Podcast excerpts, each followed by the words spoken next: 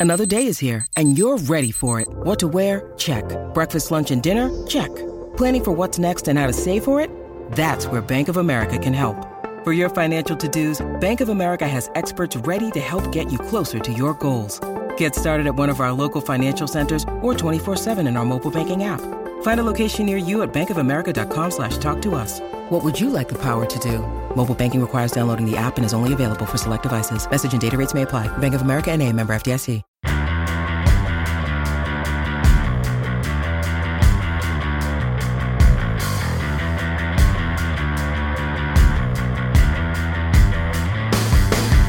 Hello and welcome to the Record Rangers podcast. I'm Jonny McFarlane and today I'm joined by Mark McDougall.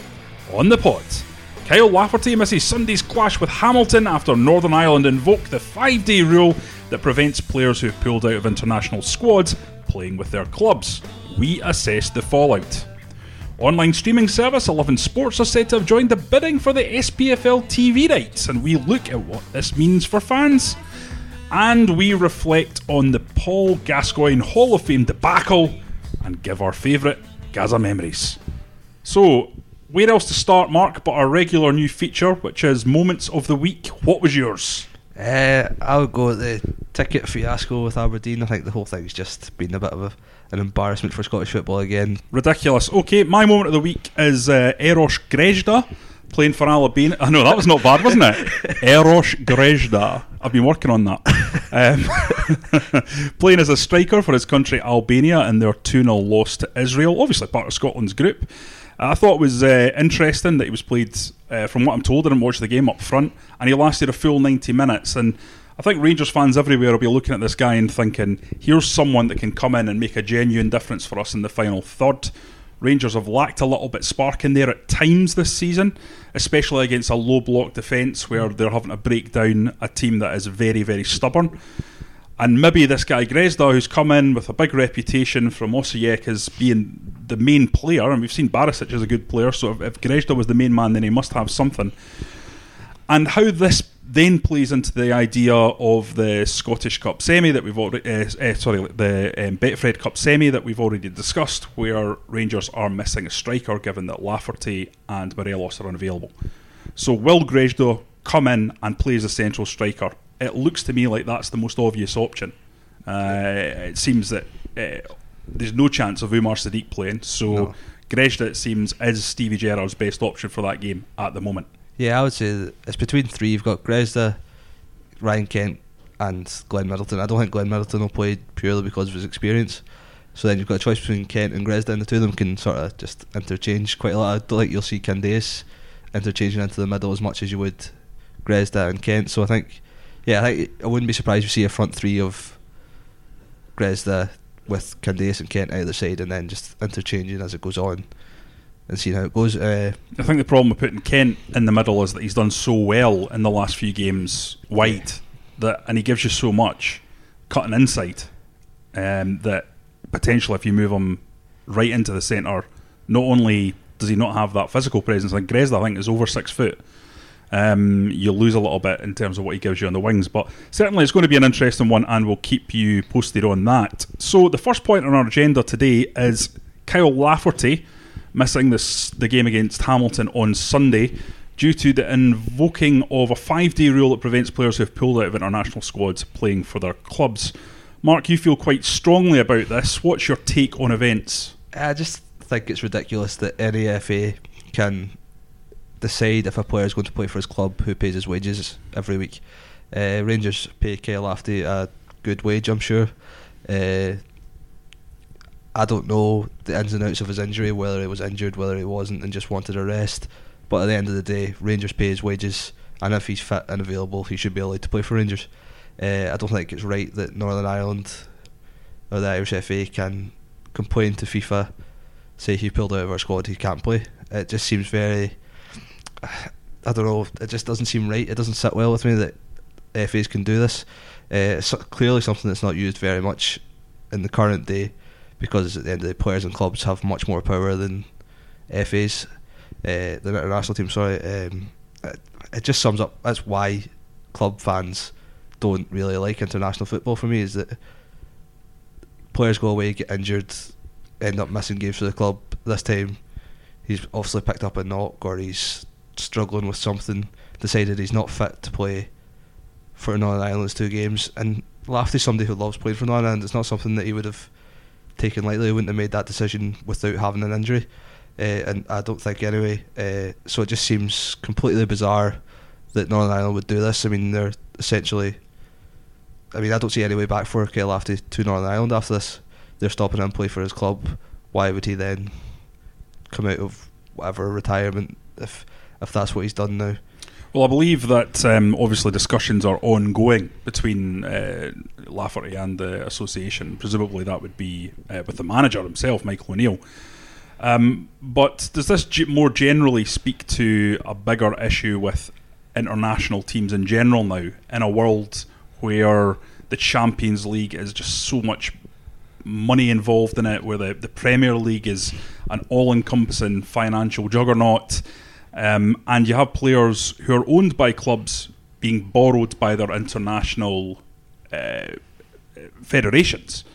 It seems it seems like a sort of bizarre situation where you have a team, a club like Juventus, for example, have paid 100 million for Cristiano Ronaldo and God knows how much in wages, and then they pay all that money and then they loan him for free to Portugal to use his IP, which is his intellectual property, which is extremely valuable. Yeah, it's, it's just it's, the whole thing is crazy now. I just don't understand this comes into it. I mean, players are playing. Uh, players are paid a lot of money by their clubs, and then they go away in international duty, get injured.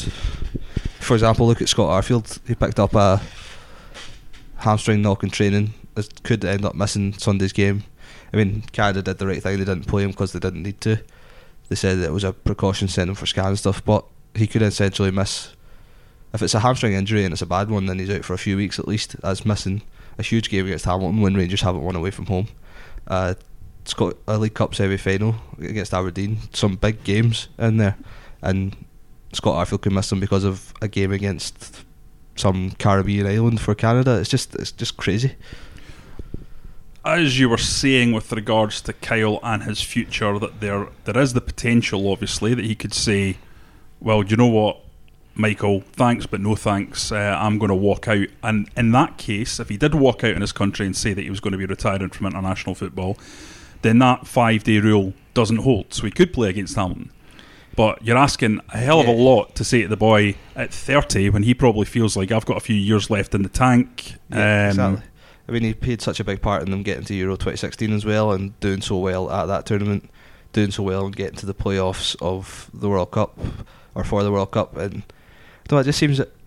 I mean, I'm sure Lafty isn't blameless in all this. He didn't probably didn't handle it the right way, phoning up at midnight the night before he was due to join up and all the rest of it. But I think there has to be a bit of leeway given by Northern Ireland as well. To be fair, he was in a nightclub at the time.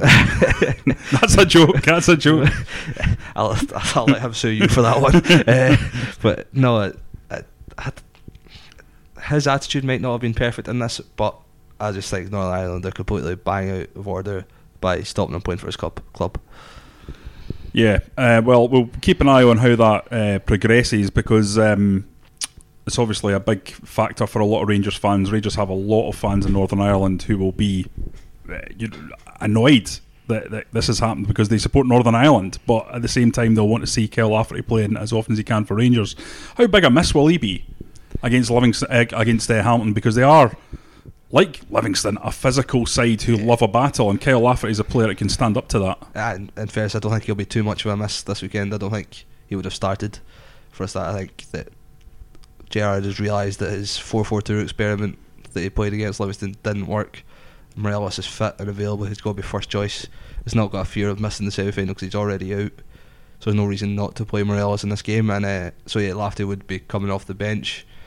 So I don't think he'd be too much of a miss for this game. I just think that the way the whole thing's been handled has been ridiculous.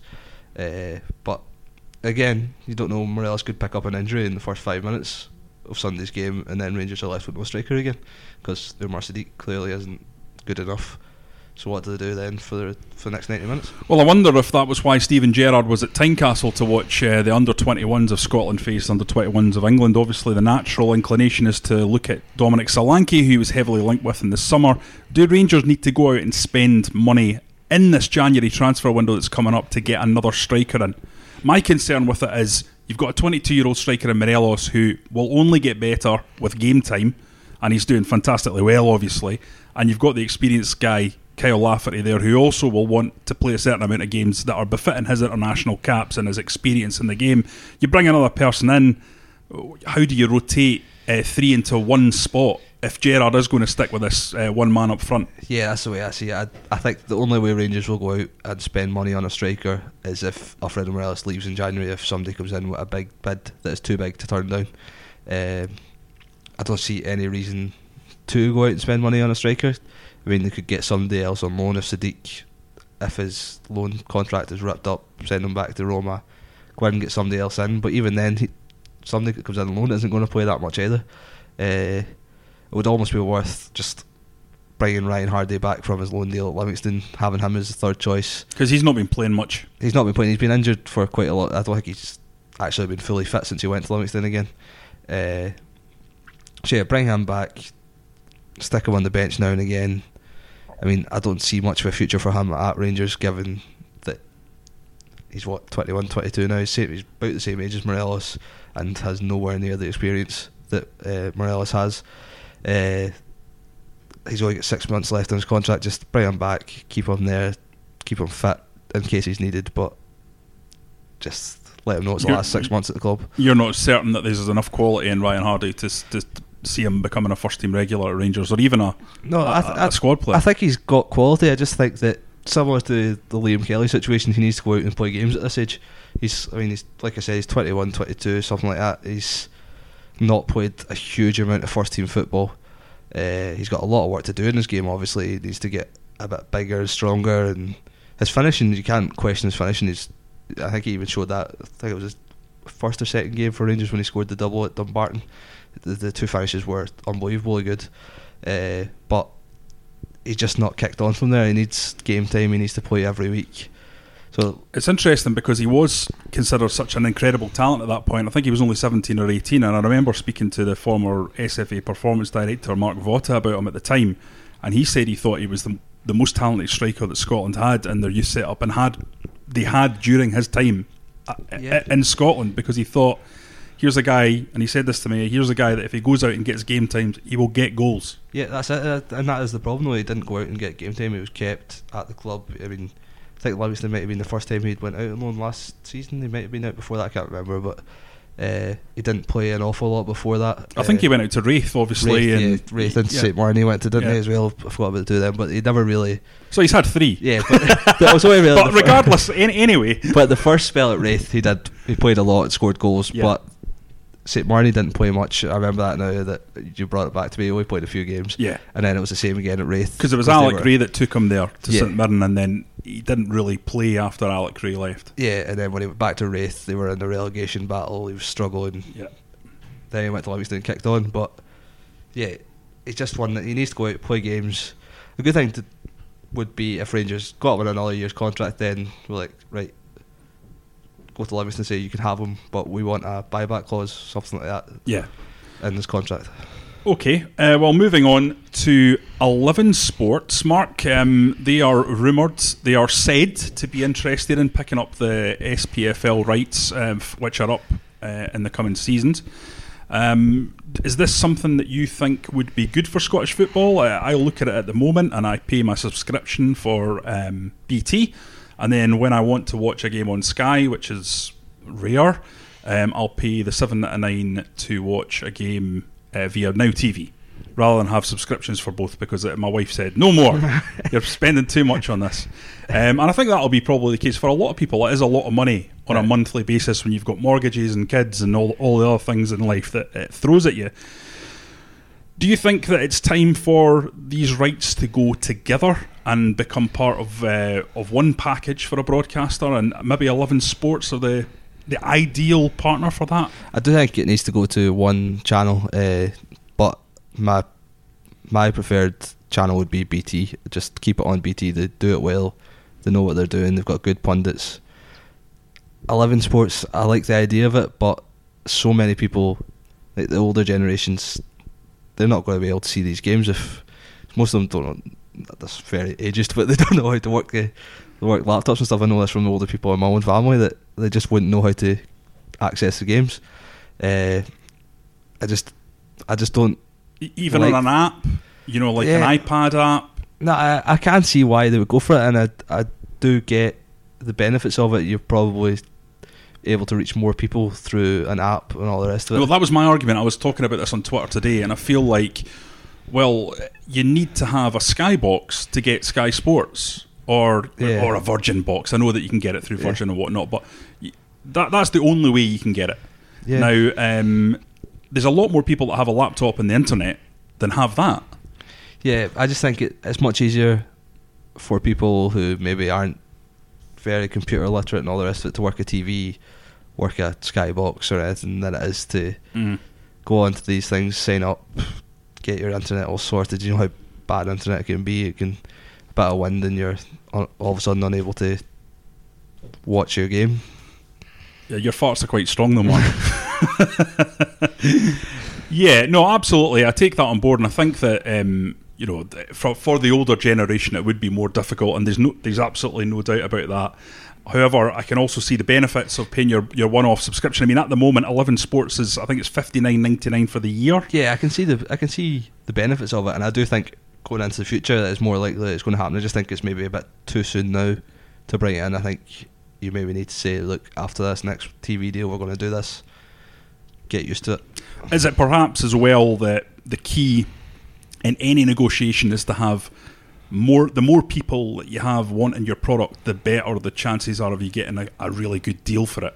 Yeah. So to have Eleven Sports at the, even at the table just does give them an extra incentive to ramp that deal up Yeah. because they can say to BT and Sky, listen, you know, we've got multiple people are interested in this, so you're going to have to think long and hard in terms of the offer because we're not accepting just any old rubbish that we have in the past. Yeah, I think even if the SPFL don't really intend on going with Eleven Sports or any other streaming service, they should be going straight to Eleven Sports, Facebook, Amazon, all these companies that are wanting to get into sports broadcasting and just sports streaming, whatever you want to call it. Just go to them, say how much you want to pay for us, then go back to BT and Sky and say, look, we'll go to these if the, if you're not going to give us the same money. It's the only way to increase the money in the game, and it, I think Scottish football deserves more money in its game right now. You've got big names, you've got good football, it's entertaining. The fans are decent, the crowds are decent at games. I mean, I know it can be frustrating when you're watching a game at McDiarmid Park and there's 40 fans and stuff like that. But if you look at the stadiums in general, they are quite full, and it's something that the SPFL need to sell better. Do you think you need to look at this um, cap that they have on games at Ibrox and Parkhead? No, so, so for example, we've got Hibs against uh, Celtic, well, Celtic against Hibs because it's at Parkhead. Yeah, uh, on Saturday. That's undoubtedly the game of, of the week. Um, but the, t- the TV cameras are at Hamilton for Hamilton Rangers. Now, we're a Rangers podcast, so we're delighted with that.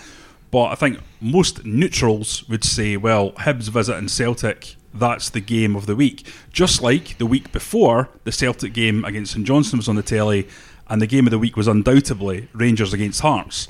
So, is that something they need to look at? Because we are missing a lot of high value premium games because we can only go to I think it's only four times you can visit Ibrox or Parkhead. Yeah, I, I do think it, it's looked with, looked at, but at the same time, Rangers and Celtic don't want more than that. They're just at, at Ibrox and Parkhead. I mean, they're going to see it as if you're moving games to twelve thirty every week, fans aren't going to turn up. They're going to sit and watch it in the house, sit and watch it in the pub.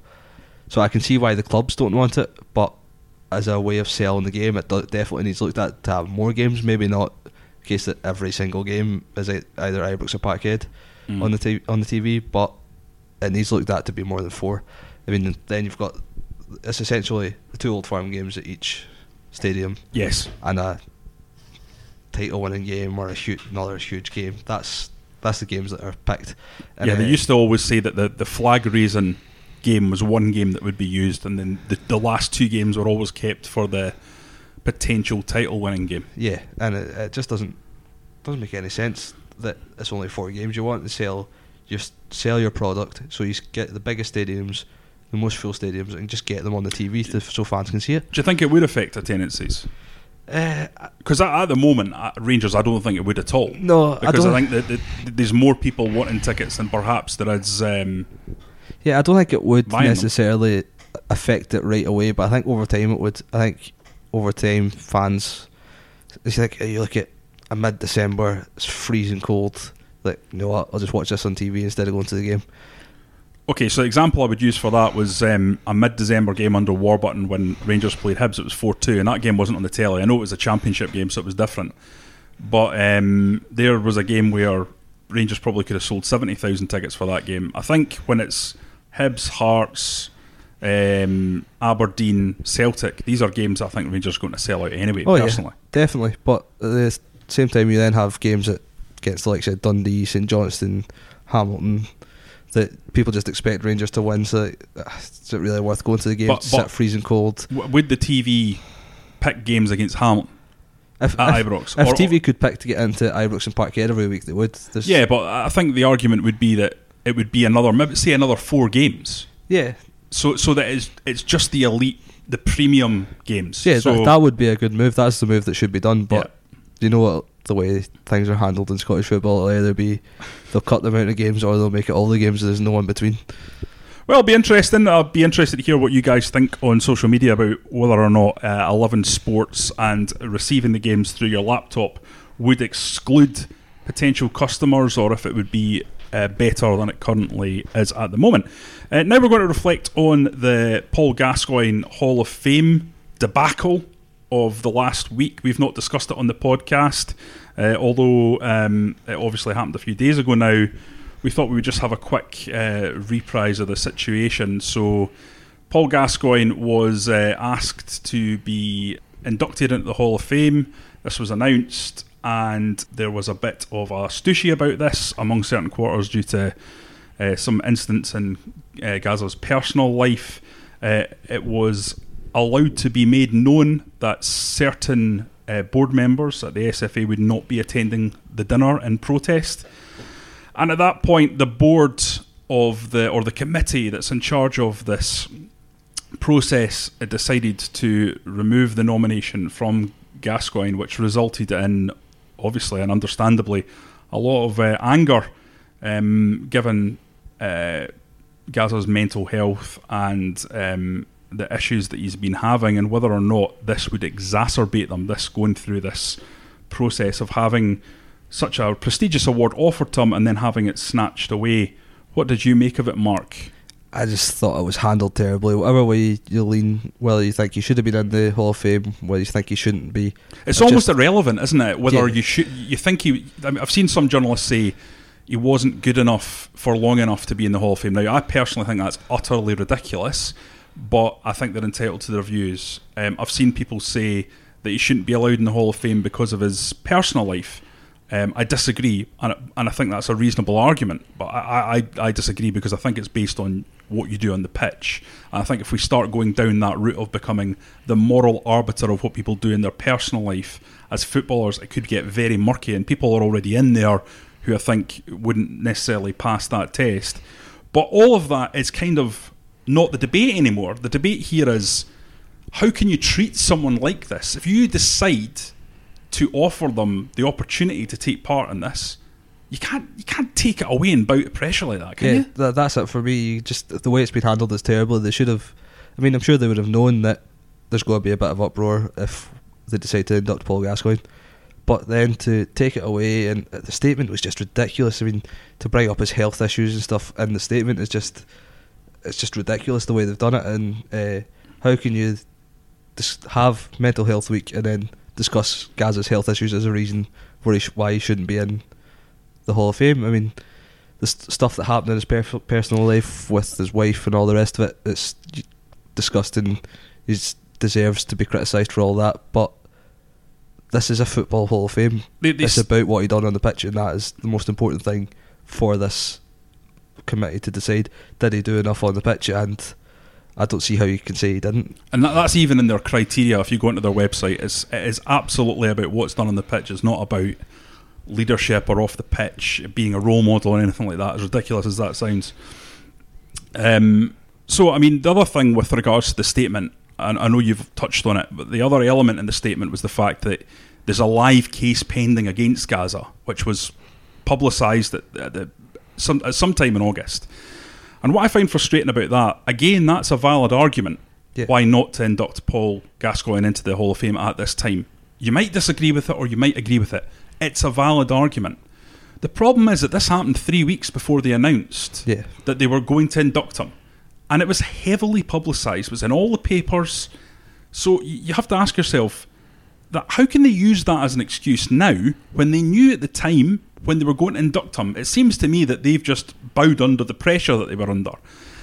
And I think, honestly, that, that the members of the SFA board that were privately going around and letting it be known to people that they were not going to go to the um, the event and they were going to make a stand against this, they should have the gumption and the courage of their convictions to come out and publicly say why.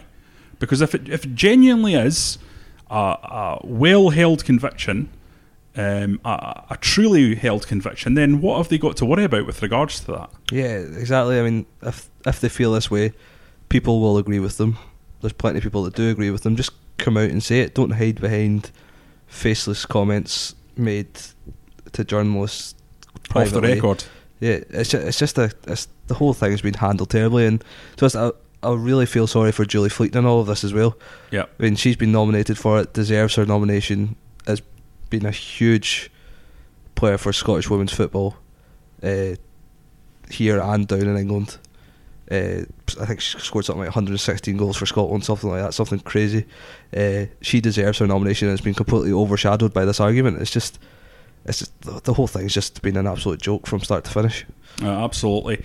Um, in terms of your memories of Gazza, I know we've already established on this podcast that you're 13, so that you, I mean, you basically don't didn't know who he was until this week. So, guys, we've been making Mark watch a lot of YouTube to get him up to speed with who Gazza was, and now that he knows any fun moments or any uh, great moments that jump that jump immediately into your mind about Paul Gascoigne at his very best for Rangers. And I think the obvious one is obviously his hat trick in the against Aberdeen in the eight in a row season. Yep. Uh, it was just it's incredible to watch. The video's been going about Twitter every day for the last two weeks, and every time it comes up, you just have to watch it because it's just so good. Uh, both goals. Obviously, the, the third one was a penalty. Yeah. The first, the first goal Yeah. is a tremendous goal, and the second goal is absolutely almost unbelievable, especially when it comes at a high pressured moment. I think it was in the 78th or 79th minute of the game. Rangers are drawing; they need to win, and here's a guy that picks up the ball in his own half and runs the length of the pitch. Now, Aberdeen, let's not let's not be around the bush. It was appalling defending. yeah, Um, but it's still it's, but it's it's one of those moments that you just you, uh, you remember. One if you watch that when you were growing up, you you remember it like it was yesterday, no Yeah. matter what age you are. yeah, it's just it's, it's just incredible to watch. The videos are fantastic to see him. Just he's just so good. I mean, he's a player that nowadays there's no chance that a team like Rangers could afford him. And there's no one like him No. because what what he did was he isolated players with pace and power and and skill dribbling by running through the middle of the pitch. Yeah, Those players are wide players now. yeah, yeah. There's no chance he would be a centre midfielder in the current day. There, there is no one in world football at the moment that even reminds me of Gascoigne. No. He just took the ball and could was capable of, of taking three players on and opening up space. He was also an incredible passer. Yeah. He could find an eye of the needle pass. He could dictate play from deep. He was really was the complete midfielder. His talent was outrageous. Yeah, he, it's just incredible to watch. Like I said, his videos are brilliant. He's just clearly a really. I know he's had his issues with his wife and stuff, and people will say that I can't say this, but he's clearly a really nice guy and stuff as well. Off the pitch, Mm. we see how he dealt with Rino Gattuso when he first joined. He's a complicated character. Yeah, exactly. He is. I mean, you would never defend what happened with in his personal life, but there was a lot of good about him as well. There is a lot of good about him as well. Sorry, it's just the whole th- this whole situation is just really it's annoyed me in the sense of how it's been handled, but he's just so good to watch, and anyone that's not seen him should just go on YouTube, watch him.